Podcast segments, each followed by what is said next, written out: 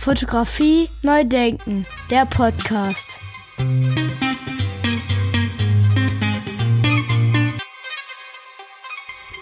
Herzlich willkommen zum Podcast Fotografie neu denken.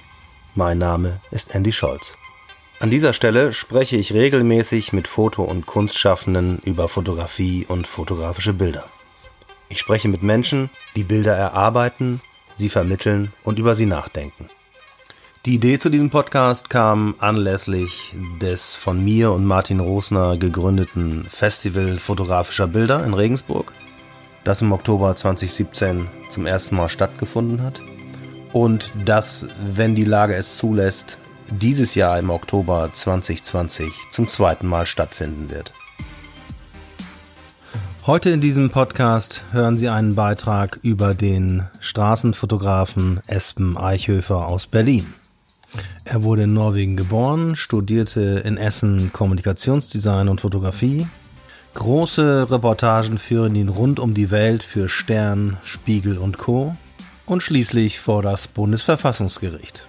Genau dieses Spannungsfeld hat uns sehr interessiert und darum haben wir erstmal eingeladen, erstens zu einem Vortrag und zweitens als Künstler in der Ausstellung vom Festival fotografischer Bilder. Hallo Espen, schön, dass wir uns heute hier sprechen können und dass du dir Zeit dafür genommen hast. Ja, hallo Andi, ja, sehr gern.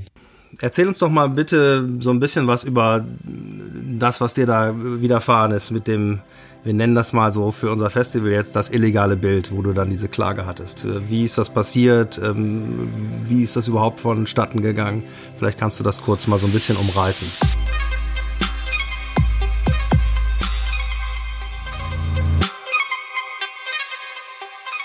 Das war im Grunde genommen eine schon eine freie künstlerische Arbeit, die ich da fotografiert habe. Allerdings war das auch ein bisschen eine Auftragsarbeit insofern, als dass die ja doch relativ bekannte, also Fotogalerie äh, CO Berlin, dass die ähm, eine Ausstellung machen wollten und da äh, habe ich über eine geraume über eine geraume Zeit äh, Fotos gemacht. Unter anderem ähm, habe ich äh, da eine Frau fotografiert, die anschließend äh, sich in der Ausstellung wieder gesehen hat, beziehungsweise eine Freundin hat, äh, hat dieses Bild in, einer, in der Ausstellung gesehen.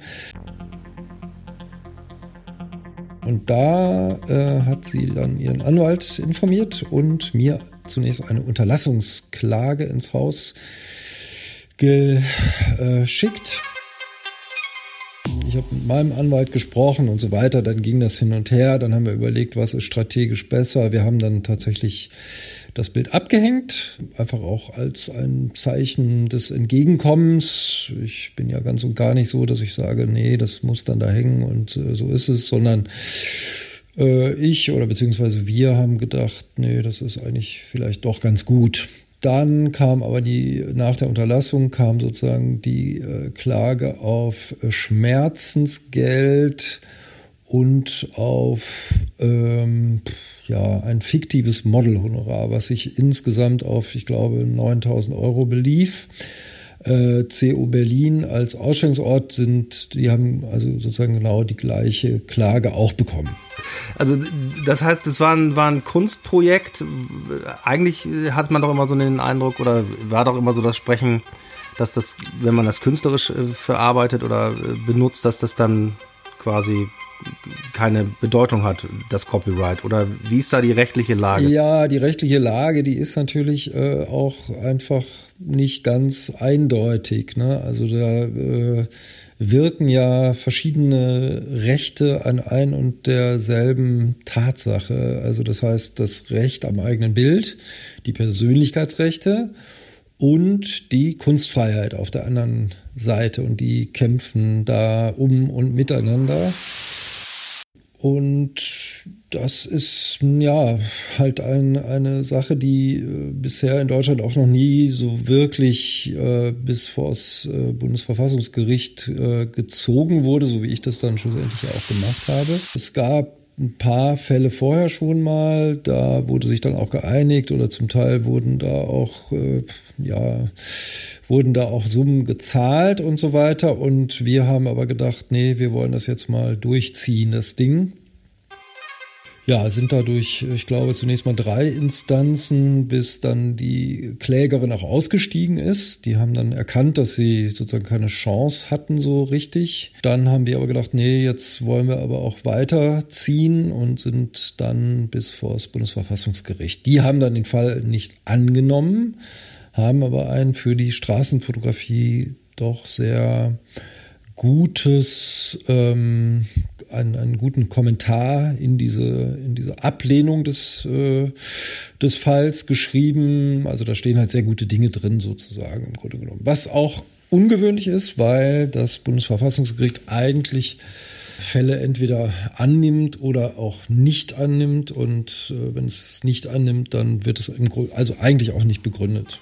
Also es ist zum Präzedenzfall geworden, oder? Leider nicht, leider nicht so ganz. Dann hätte es das vor dem Bundesverfassungsgericht auch durch, also dann hätte es dort auch erscheinen oder die hätten es dann annehmen müssen sozusagen. Und dann hätte, wenn es da natürlich einen, einen, einen höchstrichterlichen Spruch so richtig gegeben hätte, dann wäre es wahrscheinlich ein Präzedenzfall. Also leider kein Präzedenzfall, aber was steht jetzt genau in dem Kommentar drin? In diesem Kommentar steht halt zum Beispiel drin, dass Straßenfotografie ein, eine wichtige Kunstform ist und dass es auch genretypisch ist, dass man die Menschen eben, eben gerade nicht fragt, sondern aus den Situationen heraus fotografiert. Da steht aber jetzt nicht drin, äh, Straßenfotografie ist für alle künstlerischen Zwecke und immer und für alle und für, für immer irgendwie äh, zulässig. Das steht halt nicht drin. Ne? Aber es ist jetzt schon so weit, dass sich äh, äh, verschiedene juristische Aufsätze und so weiter darauf beziehen. Also das heißt, es wird wahrgenommen und äh, hat auch eine Präsenz.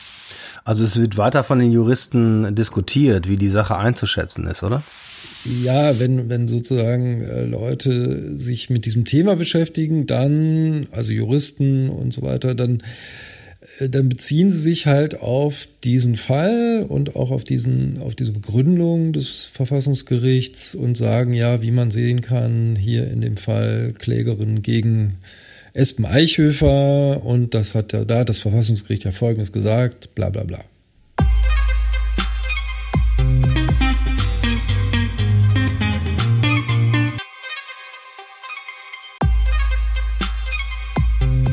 Fotografie neu denken, der Podcast.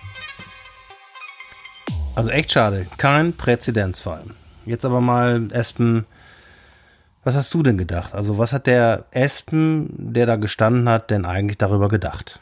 Ja, also es ist natürlich so ein bisschen kompliziert. Wie, wie ist es, wenn dann jemand da so ausgestellt wird und das partout nicht möchte? Ne? Also wenn da zum Beispiel jemand kommen würde und sagen würde, also das ist mir einfach nicht recht oder vielleicht kann man über sowas ja auch irgendwo reden oder sowas. Hier war es nur allerdings so, dass auch gerade durch diesen Stil, also zu sagen, ich äh, mache jetzt mal eine Unterlassung und dann Schmerzensgeld und auch diese finanziellen Dimensionen, die das sozusagen angenommen hat, wo ich dann gedacht habe, nee, also das ist, das riecht auch ganz stark danach, dass jemand versucht, da irgendwie Geld zu machen, so, ne? Das würde ich jetzt wirklich eigentlich mal so behaupten. Also, dass da jemand eine Rechtsschutzversicherung hatte wahrscheinlich und das genutzt hat.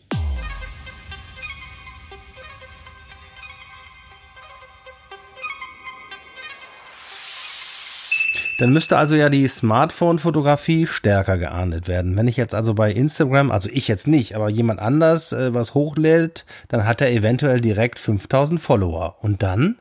Ja, also das mit dem Vergleich mit der Smart, äh, Smartphone-Fotografie und dem, dem Teilen der Fotos im äh, Netz, das ist natürlich eine total im Moment wahnsinnig äh, relevante Frage, klar, auf jeden Fall. Äh, aber ja, also dazu ist im Grunde genommen jetzt in meinem Fall nicht großartig irgendwas kommentiert worden. Ne? Also ich selbst, meine Meinung dazu lautet, ähm, dass ich das auch vor dem Hintergrund sehe, ne, dass Leute so sensibilisiert sind eigentlich. Ne? Also ich glaube, es gibt immer so gegenläufige Bewegungen, nenne ich das jetzt mal. Also wenn die Gesellschaft offener, freier wird, alle fotografieren ständig alles und auf der Straße und überall wird es überall geteilt und so weiter, dann gibt es auf der anderen Seite so eine gegenläufige Bewegung, die sagt, ähm, nee, wir müssen das aber jetzt hier irgendwie auch reglementieren. Und ah, was, der macht hier Kunst, der fotografiert hier irgendwas, hängt das irgendwo hin?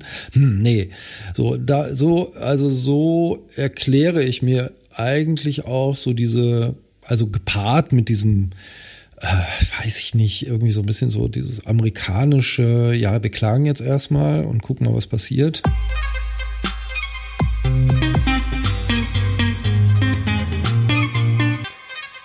Ja, dann zum Schluss, ähm, Espen, noch die letzte Frage. Wie ist es dir denn während Corona ergangen mit den Jobs und den Reisen und so weiter? Also, äh, ich hatte so eine kleine äh, Jobflaute, dann äh, hatte ich plötzlich volle Auftragsbücher und in diese vollen Auftragsbücher hinein kam Corona. Das war ganz schön dramatisch, äh, weil mir wirklich alle Jobs weggebrochen sind. Es waren an der Zahl mindestens sieben oder acht, die sozusagen anstanden, unter anderem eine Reise nach Griechenland mit Cem Özdemir. Also das hat mich sehr, sehr geärgert, äh, natürlich erstmal.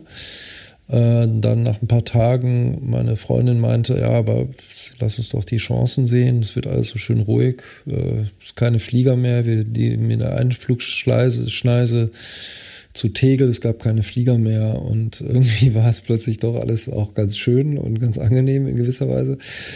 Ich habe dann relativ viel meine eigene Familie hier fotografiert. Meine Tochter, die ist äh, elf, äh, kommt jetzt in die Pubertät. Äh, ich weiß nicht, irgendwie habe ich sie auch relativ intensiv fotografiert. Und ja, die Zeit hat dann auch irgendwie ein bisschen was veröffentlicht von den Bildern, die ich so gemacht habe. Und ja, jetzt kommen die Jobs wieder. Also irgendwie hat sich das doch alles ganz gut aufgelöst, würde ich erst mal sagen. Also die Jobs sind einfach wieder da, oder wie? Die Jobs sind wieder da. Also zum Teil werden auch Dinge äh, jetzt wieder aufgenommen, die halt abgesagt waren erstmal. Die waren sozusagen verschoben. Ähm, und das waren jetzt in letzter Zeit einige und dann kommen jetzt tatsächlich auch ein paar dazu und so. Also eigentlich, ich kann mich gerade überhaupt nicht beklagen. Im Gegenteil. Ja gut, wenn das alles aufgeschoben wurde, dann muss das natürlich jetzt abgearbeitet werden. Hat denn Cem Özdemir sich auch wieder gemeldet? Cem Özdemir, äh, der äh, hat sich zwar gemeldet, äh, das ist aber alles noch nicht klar, weil das äh, ist eine Geschichte, die spielt auf einer griechischen Halbinsel. Da sind jede Menge Klöster und äh, er ist ja äh, Türke und Muslim und das sind äh, ähm, ja christliche katholische Klöster, zu denen er dann wandert. Das macht er jedes Jahr.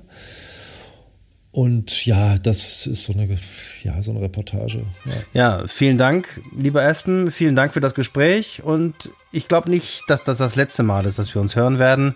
Darum fassen wir uns einfach kurz. Und ich sage einfach mal erstmal Ciao. Auf Wiedersehen. Okay. Tschüss, Andi. Ja, vielen Dank nochmal nach Berlin und an Espen Eichhöfer. Und ich glaube, wir werden von diesem Thema noch hören, denn wie gesagt, das hat Espen ja auch durchscheinen lassen, dass das Thema der Smartphones auf der Hand liegt und dass das geklärt werden muss. Ich danke auf jeden Fall äh, dem Team äh, Festival Fotografischer Bilder. Ich danke Martin Rosner in Regensburg. Und ich danke Ihnen für das Zuhören. Und ich hoffe, dass Sie wieder dabei sind bei der nächsten Folge die am kommenden Donnerstag erscheinen wird. Alles Gute bis dahin, bleiben Sie gesund und viele Grüße hier aus dem Studio in Essen.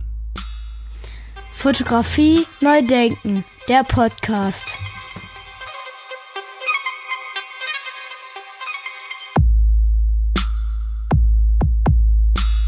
Das war eine Produktion von Studio Andy Scholz 2020.